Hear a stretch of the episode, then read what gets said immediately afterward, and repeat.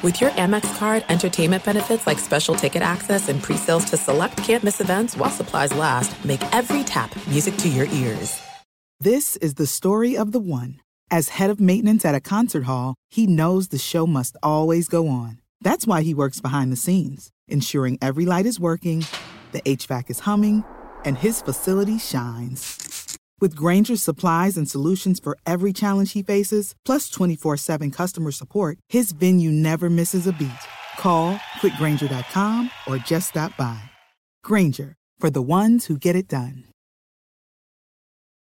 I'm Diosa. And I'm Mala. We are the creators of Locatora Radio, a radiophonic novela, which is a fancy way of saying a, a podcast. podcast. Welcome to Locatora Radio, Season 9. Love at First Listen. We're older, we're wiser, and we're podcasting through a new decade of our lives. This season, we're falling in love with podcasting all over again. And getting to the heart of our stories. We're going places we've never gone before, and we're bringing you along with us. With new segments, correspondence, and a brand new sound. Season 9 is kicking off with an intimate interview with Grammy Award winning singer songwriter Natalia Lafourcade. What's giving you hope right now? Well, when I see what music does to people, it gives me a lot of hope. If you liked Locatora before, you're going to love season 9. Subscribe to our show and you'll see why Locatora is your prima's favorite podcast. Listen to Locatora Radio as part of the My Cultura Podcast Network, available on the iHeartRadio app, Apple Podcasts, or wherever you get your podcasts. MTV's official Challenge podcast is back for another season. And so are we. I'm Tori Deal. And I'm Aneesa Ferreira. The wait is over, guys. All Stars 4 is finally here. And this season takes it to a whole new level old school legends, modern power players, and ex lovers are all competing in Cape Town, South Africa for the prize of $300,000. And we're going to be right here along with you fans, covering every episode on the podcast. Listen to MTV's official Challenge podcast on the iHeartRadio app, Apple Podcasts, or wherever you get your podcasts. Karol G, Juan Gabriel, Christina Aguilera. What do these three have in common? You mean apart from impeccable style, chart topping canciones, and drama? Facts, yes, all of the above are correct. But most importantly, they're some of the biggest Latin icons in the world. And they're just a few of the game changing Latin stars we're covering in Becoming an Icon Season 2. Listen to Becoming an Icon on the iHeartRadio app, Apple Podcast, or wherever you get your podcasts. Ladies and gentlemen, you want experience during your football season? Well, buckle up, sweet cheeks. That's all we need. We've got all the experience in the world. This is I Want Your Flex with Dan Beyer and Mike Harmon. Mike and Dan break down everything you need to set your lineups, from position rankings to starts and sits. The guys help you make those hard decisions. And now, let's get your flex on. Here's Dan Beyer and Mike Harmon.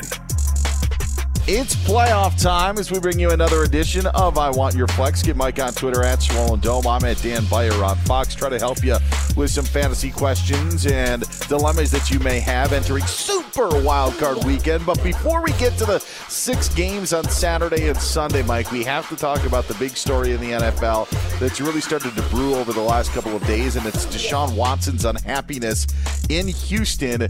As now there's a report out from ESPN's Adam Schefter that says that Watson's unhappiness in Houston, the latest reason for him to be unhappy in Houston is because of the front office not really taking his information or his opinion into consideration when hiring new general manager Nick Caserio. So now Watson, who tweeted out, you know, some things never change, feels like things just aren't changing in Houston, despite the impression that maybe he and some of his teammates would have a voice in how things could change in Houston. Well, at least we got some clarification as to what the hell he was talking about. Yes, it was right because it, it was one of those things like you get on Facebook. Oh, what a terrible Monday! But they don't tell you what a terrible oh, Monday. What? Like, want... what? Because uh, you want to have a bunch of people say, "Oh, sweetheart, what's yeah. wrong?" What, what's, that, what's that's what it felt like with De- Deshaun Watson on this one. Call me if you need. Yeah, exactly. You know? You're so, the best. the best. Got to be the best. But yeah, it's it's one of those scenarios. Look, if they promised him that they'd let him have his say, then at least pick up the phone, let him have his say. Whether you actually do anything with that information and you're muted on your Zoom call and you, you know, take your picture down and you look to your left and right and say, what the blank is this guy talking about? That's fine. He still got to have his say. You were a man of Yes. your word. And if that's legit what, what transpired with ownership, that he was supposed to at least have a, a meeting to talk about these things and what he thought would be helpful, then they should have at least granted him that. Whether it, it should be with the GM, right, for the hiring of the GM is a big part of this story that I think needs to be discussed. Like, I, I don't think he he can talk to him about the the hire of the coach and the picking of the groceries to compliment him on offense thereafter, but that straight, hey, here's what we want from a GM. I don't know how much a quarterback or anybody on the all 22 really should have a say in any of that. Well, well, it is interesting that the Patriots are seemingly going old school because I think that there is a new school mentality. Heck, John Elway steps aside from his GM duties, and Vic Fangio is going to have a say in who the new GM is, and that's what you see more and more, Sure. you know, throughout the National Football League. And honestly, who knows how long Vic Fangio is going to be in Denver? Because Mismanage fourth quarters and get get more responsibility. right? I love so, it. so there's this there's this kind of new school sort of way of, of looking at things, and Houston is going old school. And and to your point, I understand where Deshaun Watson and them maybe would want to have a say in a head coach, but if you were going to have that head coach GM mutual partnership, I could understand why Deshaun Watson and uh, his teammates would want to have somewhat of a say. But with the structure that they are going with, obviously that's not the case. And really, everything you, you summed it up to the point of it's just optics. Like the, the optics of do whatever you want with the information that you're getting, but don't let Deshaun Watson find out on social media that you've already hired a general manager. Don't let your, you know, meetings that you have mm-hmm. with Deshaun Watson and then not be able to convey that, hey, we took what you said into consideration. However, we went this way. Instead, he has to draw his own conclusions. And so the optics of it are, are, are bad.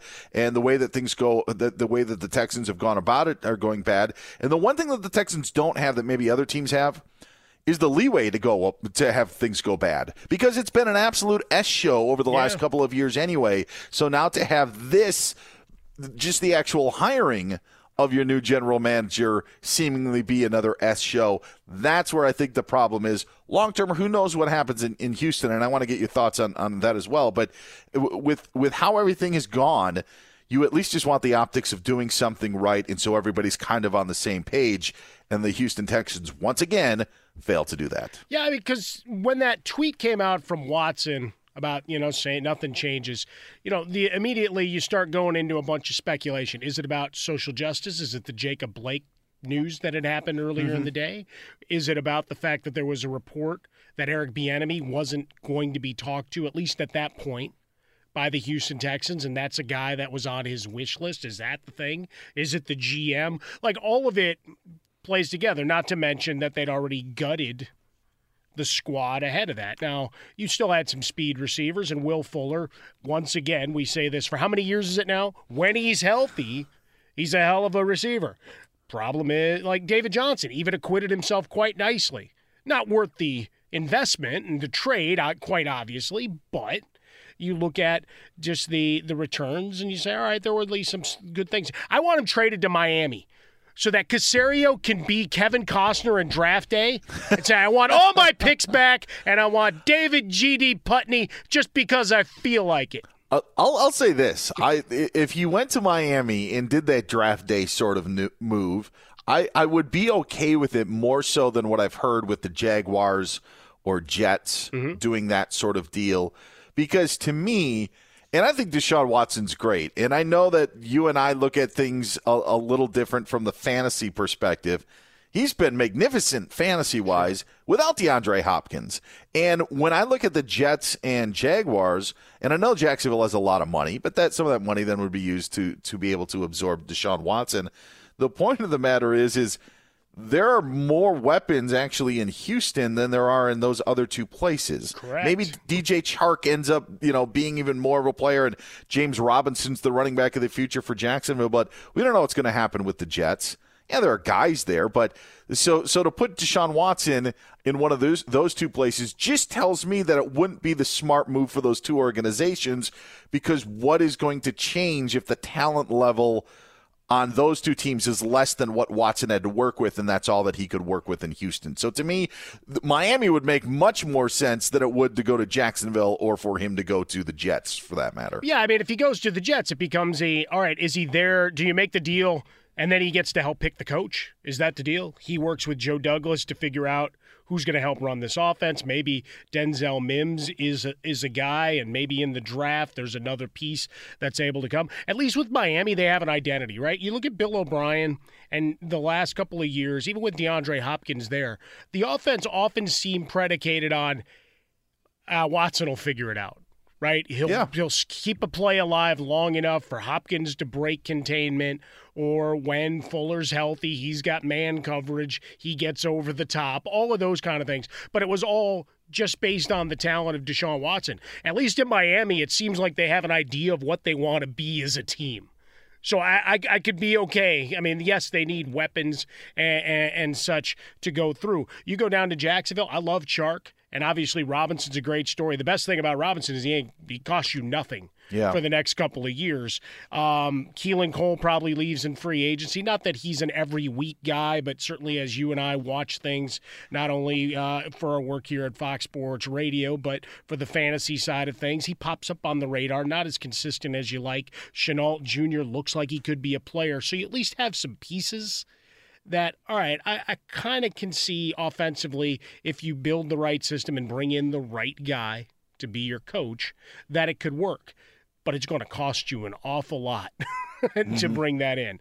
I mean, they're talking what three first round picks is the you know word plus probably. I mean, it is a draft day trade. I want all my first, all my seconds, and everything else. So, uh, but just one of those. It's great for the storylines, right? We got GM openings and that carousel. You got all these coaching openings because of Zoom calls. Everybody gets to interview thirty-seven guys. It's like speed dating, Dan.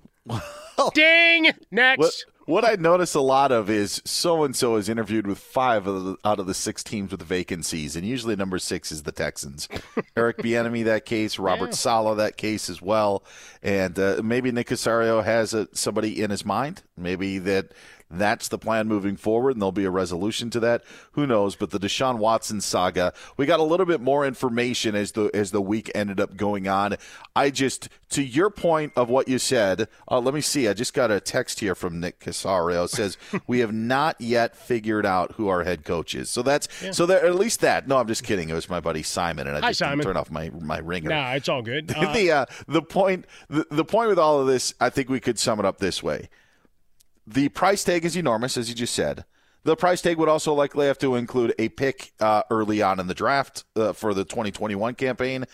And for the amount of teams and where they're going to want to go, there are very, very few options outside of the one that you brought up with Miami because I just don't think it's smart for the Jets and I don't think it's smart for the Jaguars to pull that sort of move when you would risk everything for the future with the talent around you. Now, if Atlanta wanted to do something crazy and you have Calvin Ridley there and you're like, all right, Matt Ryan's going to move on to San Francisco, you know, that uh, that could be something different as well. But at least with the top two in the draft, I will not believe anything with the Jets, and I will not believe anything with the Jaguars when it comes to Deshaun Watson. No, I, I, agree. I, I, don't think those are any any way, shape, or form something to look at. Uh, I think with Houston, just just quickly, and, and this is one just I get to gets to let marinate. How much is perhaps you don't want to play for the owner? Oh, I think the J.J. Watt comments of him saying that walking off Deshaun Watson saying sorry we wasted yeah. your year.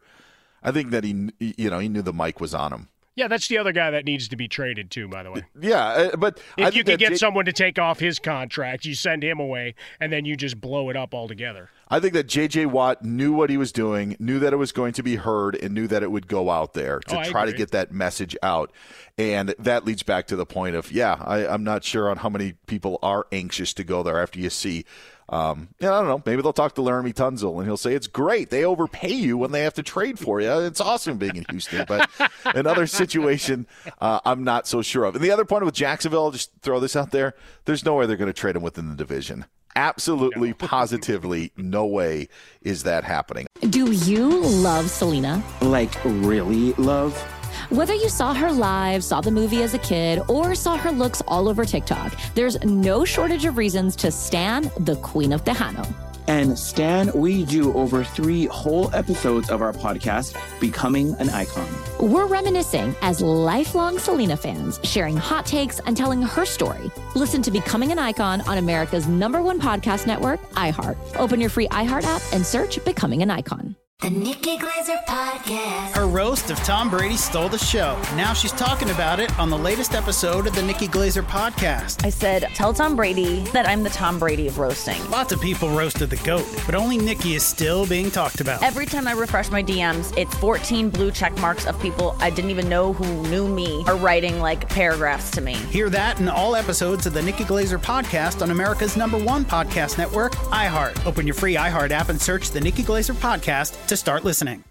MTV's official challenge podcast is back for another season. And guess what? So are we. Just in case you forgot, I'm Tori Deal. I'm a six time finalist and a challenge champion. And I'm Aneesa Ferreira, and I've been gracing your screens for the last two decades. I am a veteran challenger and challenge all star. And speaking of all stars, All Stars 4 is finally here. I'm going to be honest, I literally thought this day was never going to come. Well, the challenge gods have answered our prayers, and we're going to be right here along with you fans covering every episode on the podcast. And this season takes it to a whole new level.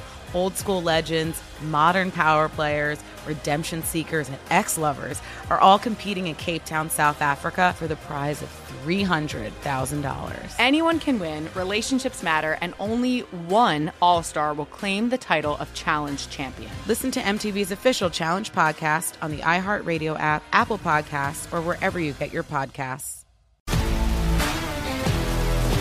If you love sports and true crime, then there's a new podcast from executive producer Dan Patrick and hosted by me, Jay Harris, that you won't want to miss. Playing Dirty Sports Scandals. Each week, I'm squeezing the juiciest details from some of the biggest sports scandals ever. I'm talking Marcus Dixon, Olympic gymnastics, Cain Velasquez, salacious Super Bowl level scandals.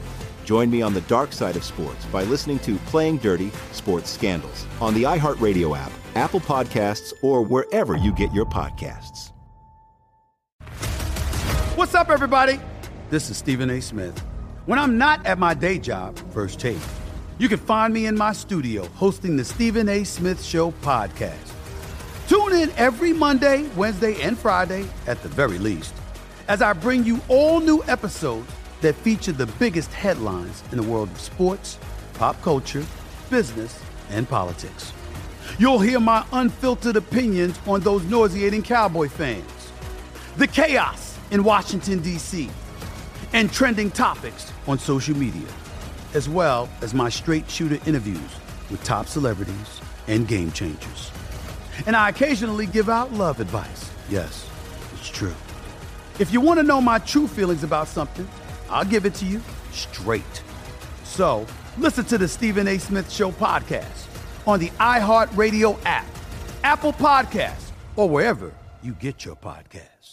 All right, let's talk about some playoff teams, Yeah, Mike. go. We have six games in a super wild card weekend. I thought, honestly, and I'll admit this, and it reminds me of when Super Bowl 40 was in Detroit and they had the XL logo.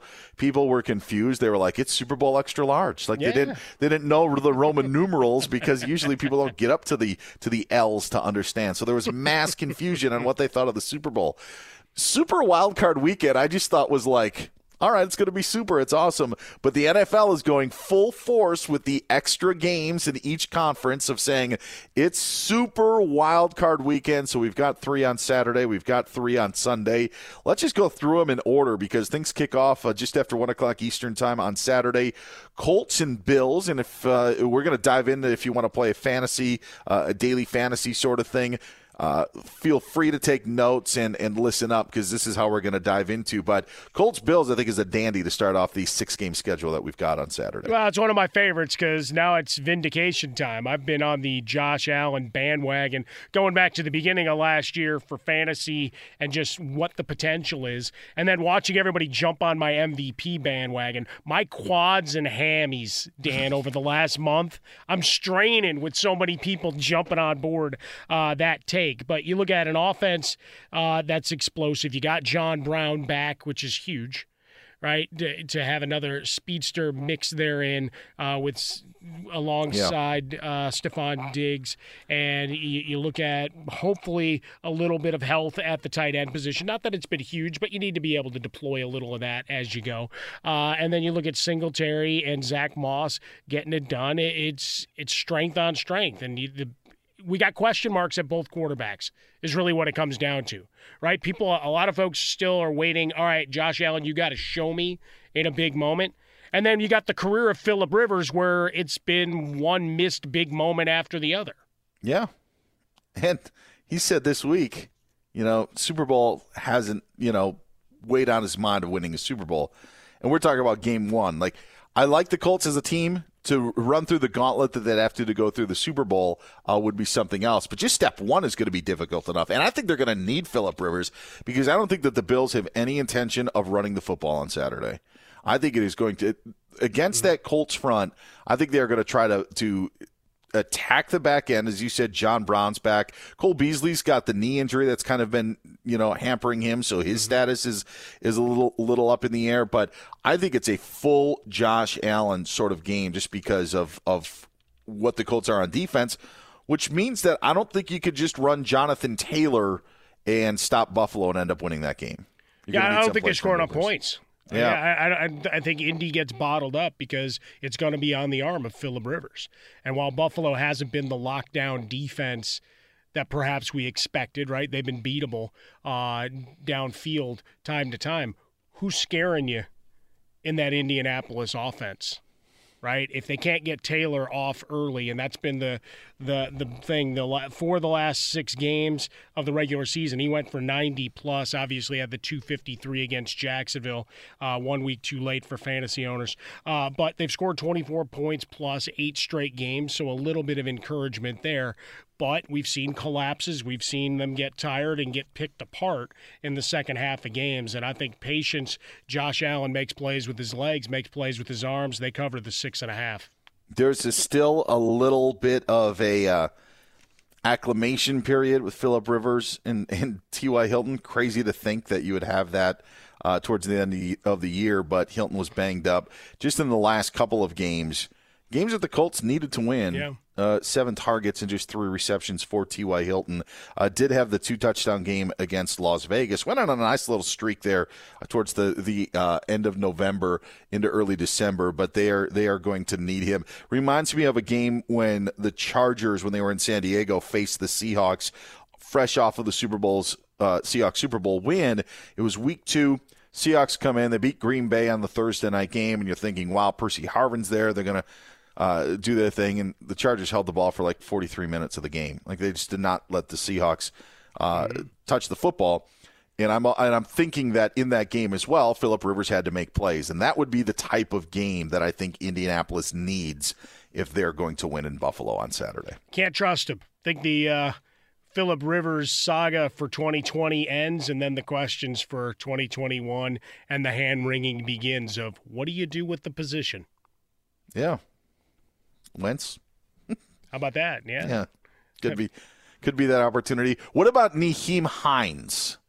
As if you were to play a daily, do you, do you like that at all? If the Colts are from behind where Philip Rivers is at, um, just value wise? Yeah, based on valuation, yeah, I, th- I, think when we look at the six games, uh, Hines is certainly a guy based on the number of targets because I, I got to expect a lot of dump offs and just trying to make some hay, see if you can at least stretch a little bit. So I, I think that's probably your, your best op- opportunity from from Indy because on a daily perspective, I mean, look, Taylor's value is going to be too high. Yeah. Right? I agree. So, you know, to try to make any hay, you've got to go a little bit counterintuitive. So, yeah, go to the number two guy. Um, you like the Bills big in game two on Saturday. I don't expect a big points day between the Rams and Seahawks, and that is even if Jared Goff ends right. up playing for the Rams. I think that the Seahawks are not where they want to be, and it's not a Russell Wilson problem. Russell Wilson is obviously the quarterback, so a lot draws on him, but I think that Pete Carroll would like to run the football better than they have. They finally have their three running backs that you that with Chris Carson, Carlos Hyde, and Rashad Penny coming back from from that knee injury that he suffered last season. It's there. It was there for Seattle. It was set up, and they were division champs. But there was never a point during during this final stretch that even in the win against the Rams that they had two weeks ago in Week 16 to clinch the division, where things were moving for Seattle. Obviously, with Russell Wilson and obviously with the running game. Neither was necessarily where you want them to be. Now you got Goff coming in with his own thumb issues. You got Cam Akers dinged up. Offensively, this just looks like a stinker when it comes to daily fantasy on Saturday. Yeah, no, this is uh, kickers. I mean, I you would expect Ramsey, right? right? I mean, I would expect Ramsey to be following Metcalf and harassing him most of the day. Uh, your your better option, like Goff, might be healthy. You might want to go to, and we'll talk about Washington in a minute. But talking about going to the committee situation, mm-hmm. and and see more of Wolford, and see what you're able to bring. Uh, like because other than the interception, which was one of the worst throws I think we saw in the 2020 season. Okay, that early pick. I was here in the studios. I know you were prepping for your show on Sunday morning and watching the games uh, that was right before you would have gone on air. Yeah. So I was like looking around, going, "Wait a minute, who? Give me the all twenty-two right now. I want to know who he saw that looked like he was, you know, a friendly face to catch the ball. But otherwise, he controlled it well. He moved well out of the pocket, seemed to get through his reads, and just all right. I'm tucking. I'm not taking chances. Protect the football. Because what do we talk about all the time? It's still eighty percent win yeah. the turnover battle, take care of the football. That's the scary part that I think with the Rams. And I just with, Goff, it's one thing to be able to throw the football in practice, Mike, with that thumb injury. Game situation, I'm not saying you can't do it. What I'm saying is that you aren't thinking about protecting it. And there's a play on a follow through. Yeah. I mean, he hit a helmet when he hurt it. Right. So is that going to affect in in a low scoring game? It's those sort of things. If you're on a defensive play, I think both teams are great. Even with Cooper Kupp back, I, mean, mm-hmm. remember Cooper Kupp had to, to, miss Week 17, so he'll end up being back for the Rams. There's just not a lot there. The health of the Rams running back scare, uh, running game scares me. The Seahawks' inability to get their running game going. If there was anything that I, that I that I would if I had to pick something, I think Russell Wilson's value is going to be too high. I would take one of the cheap Seahawks running backs, Carlos Hyde, or even a Rashad Penny if they get an opportunity. But otherwise, um, yeah, I just I'm, I'm not interested in, in playing a lot of guys from this game. Yeah, this is what I think. This is where you uh, sit back and maybe you have lunch, maybe you have a beverage or two, and you just enjoy the game for what it is because this is going to be a slugfest, right? Yeah. Two pretty good defenses. I mean, especially when I'm talking about Seattle, the last eight weeks of the season. And the Rams' offense is certainly not where they want it to be. Tied for, what, 22nd in scoring. You know, despite the McVay genius, they were first in points against. Yeah. So something's got to give here. Uh, play or two with Wilson, maybe with his legs to make something happen. I like your Carlos Hyde again, just because valuation, right? Where you're trying to to go and, and zag while everybody's zigging, but I, am just not looking at uh, much firepower here at all. Uh, Cooper Kupp, maybe with just it, for the PPR side of it, maybe you can as a third wide receiver, but otherwise, nah, I think I stay away. Uh, my guy, Jason Myers. That that would be the guy. Nicely you talking about done. the Rams there scoring defense. Yeah, maybe maybe you go with the uh, the Seahawks kicker. Then the nightcap, you alluded to it. Washington is home to the Tampa Bay Buccaneers. Mike Evans considered a game time decision because of his a knee injury, questionable, got in a limited practice on Thursday. Washington's banged up. Alex Smith has that calf injury. They still have that front seven, and Chase Young says he wanted Tom. He's going to get Tom Brady in the Bucks on Saturday night. So he's now uh, Chase Young's texting me to say I want Tom again. Uh, Look, you want to talk about a non-story? I mean, I don't know about you, Dan. I, I, think we covered that for about a half a second when I had some sarcasm drip off the side. Yes, he said he wanted to get after Tom Brady. Yay! You got a, a, star player that you know basically did his best WWE shoot interview uh, when it came to Chase Young. But I like Darian's response of the be careful what you wish for. He's yeah. made a lot of people look bad through the years. Now the curiosity is how does the offensive line hold up? Because early in the season against better opponents, they didn't. and they've gotten better in the grades that you see off of all, all these websites, Pro Football Focus, whatever. They've gotten better, and obviously that offense has gotten a lot better. Why? Because these guys actually played together. Yeah. Right, first half of the season, folks forget how how much Evans and Godwin were limited by injuries. Antonio Brown wasn't there. Gronkowski was coming off of a year and a half of cruises and being in the Fox NFL Sunday crew. It took a half a year. Guess what? Tom Brady got back at it for 40 touchdowns, and I, I, I think they embarrassed Washington. I don't I don't care what the defensive metrics say. What what if Washington and Ron Rivera live up to what Rivera said earlier in the week that they may have to rotate quarterbacks because of Smith's calf injury. Uh, you know, Taylor Heinicke. I, I, the one position that I'd never want to cheap on a daily fantasy is at the quarterback position, and especially in this situation there. But I, I don't think that even if, if Heinicke plays, you can get a tangible upgrade on anybody else from what they already would be. No, Tampa's uh what first against the the run. So Antonio Gibson is a. You'd have to look at the valuation and decide if it's low enough to, to roll the dice on Yeah. him, I guess, based on being a number one. Uh, you're looking at Tampa as the third highest scoring offense on the Washington side of things. We we know obviously it worked better when Alex Smith was, was there, but for the year they still averaged less than 21 points a game. It's not like it was all slug it out and the defense making a stop, giving you a chance to kick a field goal. Uh, I would love to see what's in the the back section of their playbook, right? With Heinicke, if you want to get really creative and go hybrid like New Orleans does, maybe there's something there. Maybe you got a couple of gadgets that'll just come out of nowhere, uh, but I'm not banking on it because you also would be banking on the fact that Tampa Bay's defense is a bunch of suckers, and I'm not I'm not banking on that. Not with a playoff on the run and and knowing, you know, you're not going to have this team together, right? This is a one time this seems like a one time performance, right? Everybody came back together like a super group for a cash grab because Godwin's a free agent. Antonio Brown is going to want a ton of money. Gronk, who the hell knows?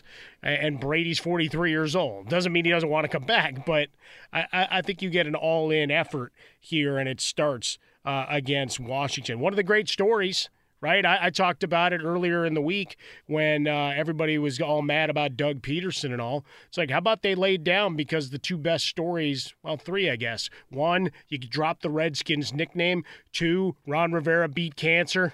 Three, Alex Smith came back from the horrific injury. Oh, and four, you get to blank the Giants. There you go. Four reasons why you tanked for this one. Well, I'll, I'll I'll I'll say this that that would be that would be something. It would be like the Michael Strahan uh, gifted sack from Brett Favre. True. Uh, there there could be the revenge there. The uh, with Antonio Brown's future uh, Tampa, who knows? You mentioned Godwin. Hopefully, those pewter uniforms uh, won't have a future in Tampa. Those things can get out of town because next year we could have the return of the creamsicle. That's what would be amazing. Well, what can we do, Dan? I mean, it, there's got to be a petition or a go fund yourself or something to where we can get the creamsicles back full time and just be done with it. What it's good, what's going to happen is the NFL just needs to change their one helmet shell rule, which allowed, uh, which eliminated the ability to wear different colored shells. So that's why some teams could wear a throwback helmet because their color was basically the same, like the Broncos when they would put the D on, on yeah. the helmet. It was on the Navy helmet, so you could continue with that. Didn't make any sense. It was all just optics because they wanted to make it look like they cared about concussions. So they said, okay, you can only have this one shell. Realistically, it doesn't matter. Guys break helmets. You know, I don't want to say all the time, but guys break helmets and they get a new one. And essentially, that's what's going to change. If that happens, look for the Eagles as well to have uh, go back to a Kelly Green uniform for at least one game. Well, think about it. I mean, the Notre Dame they they bust out the gold paint after I went, do a paint job, be done with it. Same shell. Yeah, could do that. Apparently, the NFL just has no time, or they just haven't figured out the marketing and how they want to do it. Sell, sell, sell. Yeah, 2021 uh, could be the year for that. Let's quick run down the Sunday games. Yeah. Much more appealing in my eyes uh, for a fantasy weekend are the three games that you have. Uh, Titans Ravens, I think is amazing. I think that Lamar Jackson is going to uh, have a great game against Tennessee. I think that this is his playoff coming out party. And if it isn't, Mike, then anything that you say about Lamar Jackson not doing anything in the playoffs is fully, absolutely rubber stamped, 100% warranted because there should be a lot for the Ravens against Tennessee. Yeah, this is uh, going up against a defense 24th in the league, Tennessee. We talked about it uh, briefly at the jump of this uh, podcast. Of that, that's the which one of these is kind of not like the others uh, mm-hmm. in terms of performance, right? We know what offensively they've done. You've heard the arguments a little bit for Derrick Henry for MVP. You see the stats from Ryan Tannehill and what A.J. Brown and Corey Davis have been, Jonnu Smith at times. But Baltimore was my preseason pick to go to the Super Bowl. I got no reason to run away from it now. The run game, they found their identity. Yes, I wish I could could have cloned Ronnie Stanley and had him there on the offensive line, but they've at least gone back to basics. Jackson touched the ball as a runner double digits most weeks. Gus Edwards, you know I love Gus Edwards, and J.K. Dobbins has been fantastic. They average yeah. 191 rushing yards per game, Dan, and that's it. Derrick Henry can't run if he's standing on the sideline watching his defense get run over. I think Hollywood Brown's going to have a shot too. I, mm-hmm. I, actually think that there's going to be a big play with him. Tennessee doesn't stop anyone. Ravens actually have had difficulty stopping anybody uh, for for the last couple of weeks, so we could see some points in Nashville. 54 I would say and a t- half is your over under. How man. much is it? 54? 54 and a half. Yeah, I think. I mean, yeah. you know, all your usual suspects, obviously, of Henry, AJ Brown, Justin Tucker, yeah, all the way yeah. down the line. But yeah, I mean, the the Ravens to me they, like you said, this is this is Lamar Jackson's game. If they if they bounce out here, now it took a lot to get in. Some might try to excuse it with COVID.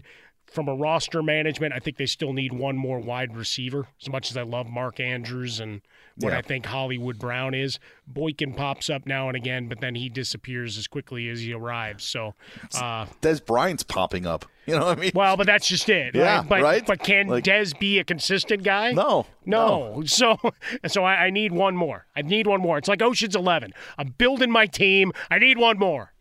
Yeah, the, the the the point of Dez was to support your your cause. Oh, okay.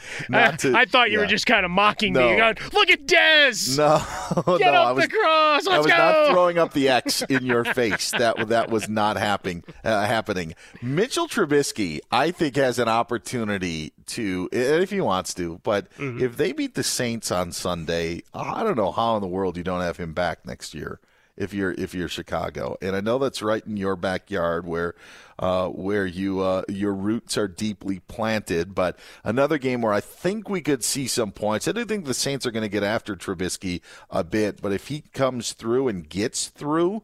Uh, like they have the last couple of weeks, we could have some fun in New Orleans on Sunday. I can't wait to see what kind of creativity Lazor's got for this one right? You got Pierce. He's one of those big, like you want to talk about bottom barrel roll my dice that I get a big player to Pierce, the backup running back there in Chicago. Not that New Orleans gives up a ton on the ground, right? They're one of the top teams, uh, fourth in rush defense. So David Montgomery might be stymied a bit, but I think you get roll the pocket. They've been creative, except week 17. It looked like you had Nagy back at the controls. I was a little, I was a little nervous as the way the the offense ran.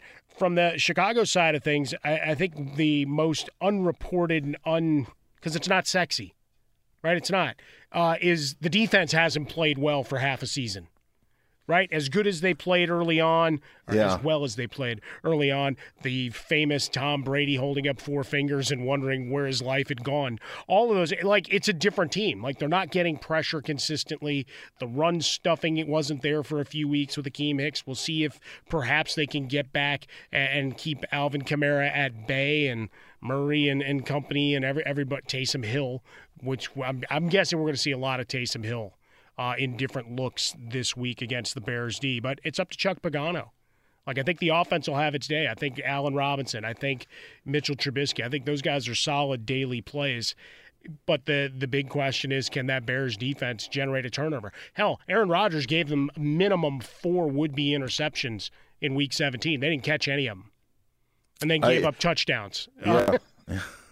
They, they were right there. I mean, they were they got in. You know, they were, but they were right there. The uh, this on the Saint side of things, Michael Thomas expected to come back. Also, this I actually really like Emmanuel Sanders in this game. Yeah. Um, just for familiarity, um, I think you could see Jared Cook get into the end zone as well for the Saints. Kamara out of the backfield. Obviously, I agree with your Taysom Hill. I, I I, I, wondered why Sean Payton did not use more of Taysom Hill towards the end of the regular season. I am then going to go with everybody who told me that he is saving it for the playoffs. So I think that you're going to start to see it on Sunday.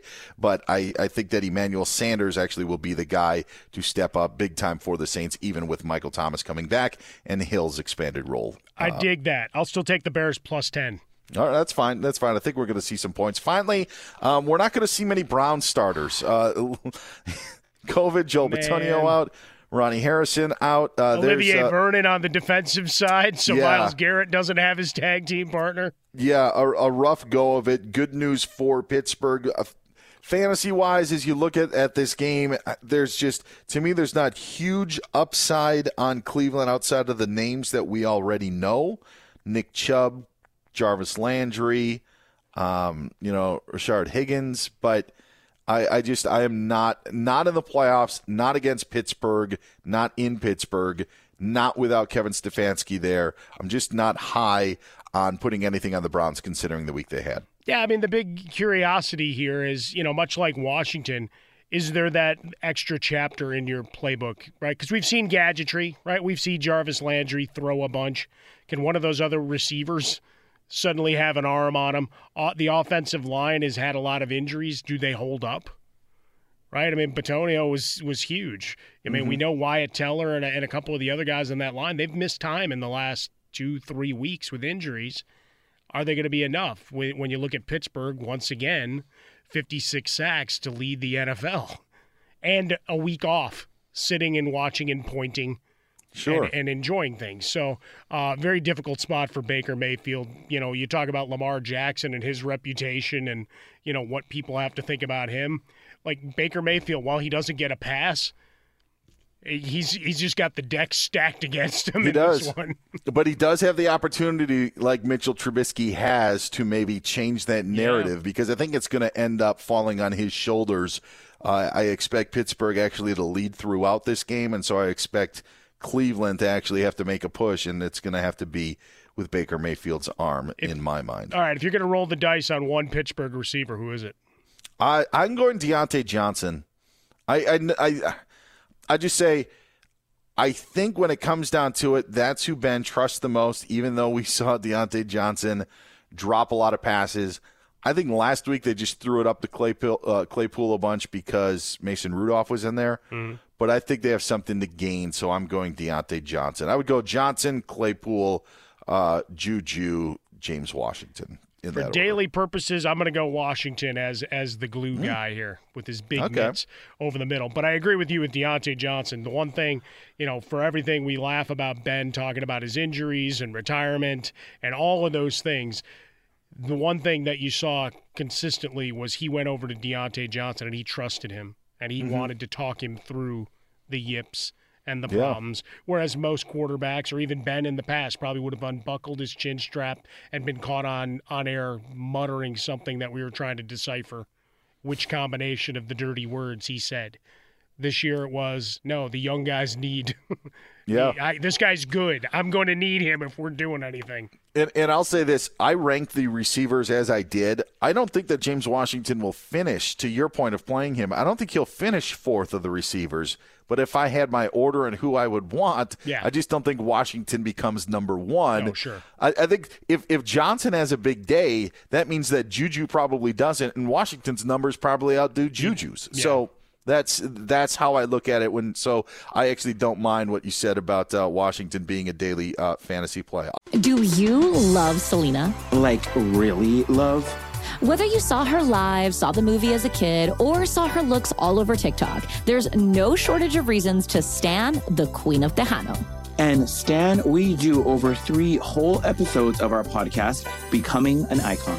We're reminiscing as lifelong Selena fans, sharing hot takes and telling her story. Listen to Becoming an Icon on America's number one podcast network, iHeart. Open your free iHeart app and search Becoming an Icon. The Nikki Glazer Podcast. Her roast of Tom Brady stole the show. Now she's talking about it on the latest episode of the Nikki Glazer Podcast. I said, Tell Tom Brady that I'm the Tom Brady of roasting. Lots of people roasted the GOAT, but only Nikki is still being talked about. Every time I refresh my DMs, it's 14 blue check marks of people I didn't even know who knew me are writing like paragraphs to me. Hear that in all episodes of the Nikki Glazer Podcast on America's number one podcast network, iHeart. Open your free iHeart app and search the Nikki Glazer Podcast to start listening. MTV's official Challenge podcast is back for another season. And guess what? So are we. Just in case you forgot, I'm Tori Deal. I'm a six time finalist and a challenge champion. And I'm Aneesa Ferreira, and I've been gracing your screens for the last two decades. I am a veteran challenger and challenge all star. And speaking of all stars, All Stars 4 is finally here. I'm going to be honest, I literally thought this day was never going to come. Well, the challenge gods have answered our prayers, and we're going to be right here along with you fans covering every episode on the podcast. And this season takes it to a whole new level. Old school legends, modern power players, redemption seekers, and ex lovers are all competing in Cape Town, South Africa for the prize of $300,000. Anyone can win, relationships matter, and only one All Star will claim the title of Challenge Champion. Listen to MTV's official Challenge podcast on the iHeartRadio app, Apple Podcasts, or wherever you get your podcasts. If you love sports and true crime, then there's a new podcast from executive producer Dan Patrick and hosted by me, Jay Harris, that you won't want to miss. Playing Dirty Sports Scandals. Each week, I'm squeezing the juiciest details from some of the biggest sports scandals ever. I'm talking Marcus Dixon, Olympic gymnastics, Cain Velasquez, salacious Super Bowl level scandals. Join me on the dark side of sports by listening to Playing Dirty Sports Scandals on the iHeartRadio app, Apple Podcasts, or wherever you get your podcasts. What's up, everybody? This is Stephen A. Smith. When I'm not at my day job, First Take, you can find me in my studio hosting the Stephen A. Smith Show podcast. Tune in every Monday, Wednesday, and Friday, at the very least, as I bring you all new episodes that feature the biggest headlines in the world of sports, pop culture, business, and politics. You'll hear my unfiltered opinions on those nauseating Cowboy fans, the chaos in Washington, D.C., and trending topics on social media, as well as my straight shooter interviews with top celebrities and game changers. And I occasionally give out love advice. Yes, it's true. If you want to know my true feelings about something, I'll give it to you straight. So listen to the Stephen A. Smith Show podcast on the iHeartRadio app, Apple Podcasts, or wherever you get your podcast. All right, so we, we've given you a look at the six playoff games. We also took time in our last episode to kind of look back at the fantasy year, and we're going to continue to do so as Mike and I are going to alternate in our episodes as we uh, go through the playoffs of our top fantasy moments, stat lines, situations of 2020. I'm going to take the first two today. So I guess I'm going to just put it at number 10 on our list. And Okay. you can have 8 and 7. I'll take 10 Sure. and 9. I loved what happened in week 13 with Darren Waller and the Raiders going to the Jets and having the game that he had. Because all that we remember, Mike, was Gregg Williams blitzed Yeah. and sent everybody, and the Raiders ended up winning that game. What we forgot was that Darren Waller had 13 catches for 200 yards and two touchdowns, the highest amount of points that you would get from a fantasy tight end in about 18 years. Shannon Sharpe had a had a 214 game and uh, two touchdowns uh, in 2002. So it was that fantasy game, and the reason why I put it was not only was it huge for the tight end. It was also around the time, a couple of weeks after the Taysom Hill tight end debacle, Yeah. where everybody was, uh, and I hated it. I hated Tyson Taysom Hill at the tight end position. I said on this podcast, I thought if he was playing in tight end in the league, it was a joke, it was a farce, and I was glad that Darren Waller uh, actually outscored Taysom Hill in what he could have had uh, when he actually played quarterback the week that he played tight end. So I'm going Darren Waller. Just heck, you're 200 yards and you're a tight end. Week 13 against the Jets, and then the other stat line Mhm. that I'm going to throw in way, way back. Think way, way back to week one. Stephen Gostkowski. And listen, I'm pointing out good and I'm pointing out bad. One for four on field goals, one for two on extra points, but the one field goal he made was after missing three, kicked that 25 yarder to beat the Broncos in week one for the Titans. So Stephen Gostkowski and his one for four field goal night and one for two point after attempt night, one of the. Uh, let's just say rougher nights that you would have in fantasy football for a kicker. Missed four of the six kicks that he attempted, but still got the last laugh with a game winner. Oh, I love it. The fact that we got a kicker into the top 10. I mean, it's a beautiful thing. And the Waller thing, right? I, don't know how much we discuss the the move of Gregg Williams, but to, to go all football and, and what I had said on, on my show with Jason Smith on, on Fox Sports Radio is everything else still had to sync up right? It was the ultimate glory play. Sure. Right? Because if they get home and four guys land on Derek Carr, they celebrate at midfield like they won the, the bleeping national title game. In, yeah. Instead, they fail spectacularly. And by failing spectacularly, everything had to go right, right? Carr had to get enough loft on the ball. They had to get enough separation down the field. And as we've seen with young wide receivers this year, we were just talking about Diontae Johnson. He still had to catch the bleeping ball 45 yards downfield. He did. And I'll tell you what, if if Gregg Williams didn't do that, what we would have been talking about is how Gregg Williams allowed Darren Waller to go off for 13 catches and 200 yards and couldn't keep him out of the end zone. So, hey, good job. Good thinking, Gregg Williams. They won't talk about that. They'll talk about the uh, the blitz pickup. That's right. All right, Mike, you ready for a super wild card weekend? Oh, I'm fired up. Hey, we got to do one more pick though before we say goodbye. Oh, okay. What's that? Monday night. The Ohio State Buckeyes, a oh. seven and a half point underdog against the Alabama Crimson Tide. As you and I record this, the game is still being played on Monday night. Did I ever tell you a quick story? I don't like to. For those of you who don't know, I've I've been an Ohio State football fan since I was about seven or eight years old. I even have an article when I was like ten years old. They wrote about me in the local paper about being an Ohio State fan, and when I was a senior in high school, I, I, I remember I was mouthing off because I was like uh, I was I was so confident in Ohio State and what they were going to do, and I was mouthing off how they were going to go to Penn State and dominate Kerry Collins, Ki-Jana Carter, and Kyle Brady and those Penn State Nittany Lions. And Ohio State lost 63 to 14. They were absolutely demolished. And from that point, Mike, I said, I can't make any more predictions. But you know what I think could happen on Monday night if they don't have a defensive line, it's not going to happen. Like it's the only way that they can win the game. But I think if if the defensive line is there and is being played, then the Buckeyes have a chance. Plus seven and a half. I'll take the points. I'm taking go. them to win outright. All right, all right.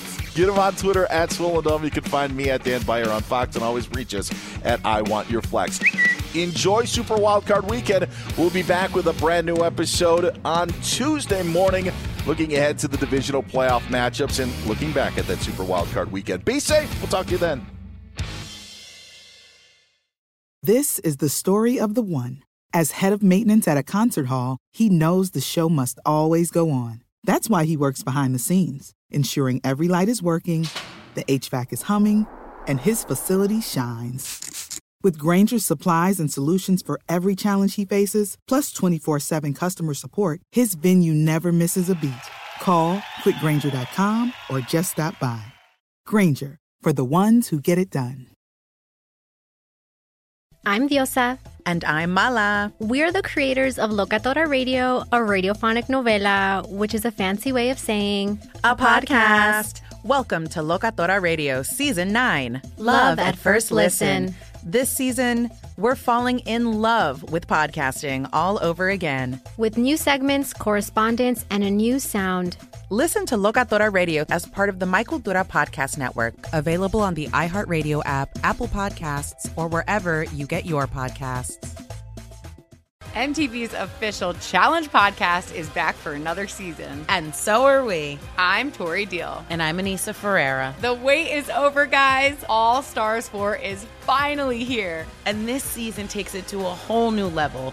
Old school legends, modern power players, and ex lovers are all competing in Cape Town, South Africa for the prize of $300,000. And we're going to be right here along with you fans, covering every episode on the podcast. Listen to MTV's official challenge Challenge podcast on the iHeartRadio app, Apple Podcasts, or wherever you get your podcasts. Karol G, Juan Gabriel. Christina Aguilera. What do these three have in common? You mean apart from impeccable style, chart topping canciones, and drama? Facts, yes, all of the above are correct, but most importantly, they're some of the biggest Latin icons in the world. And they're just a few of the game changing Latin stars we're covering in Becoming an Icon Season 2.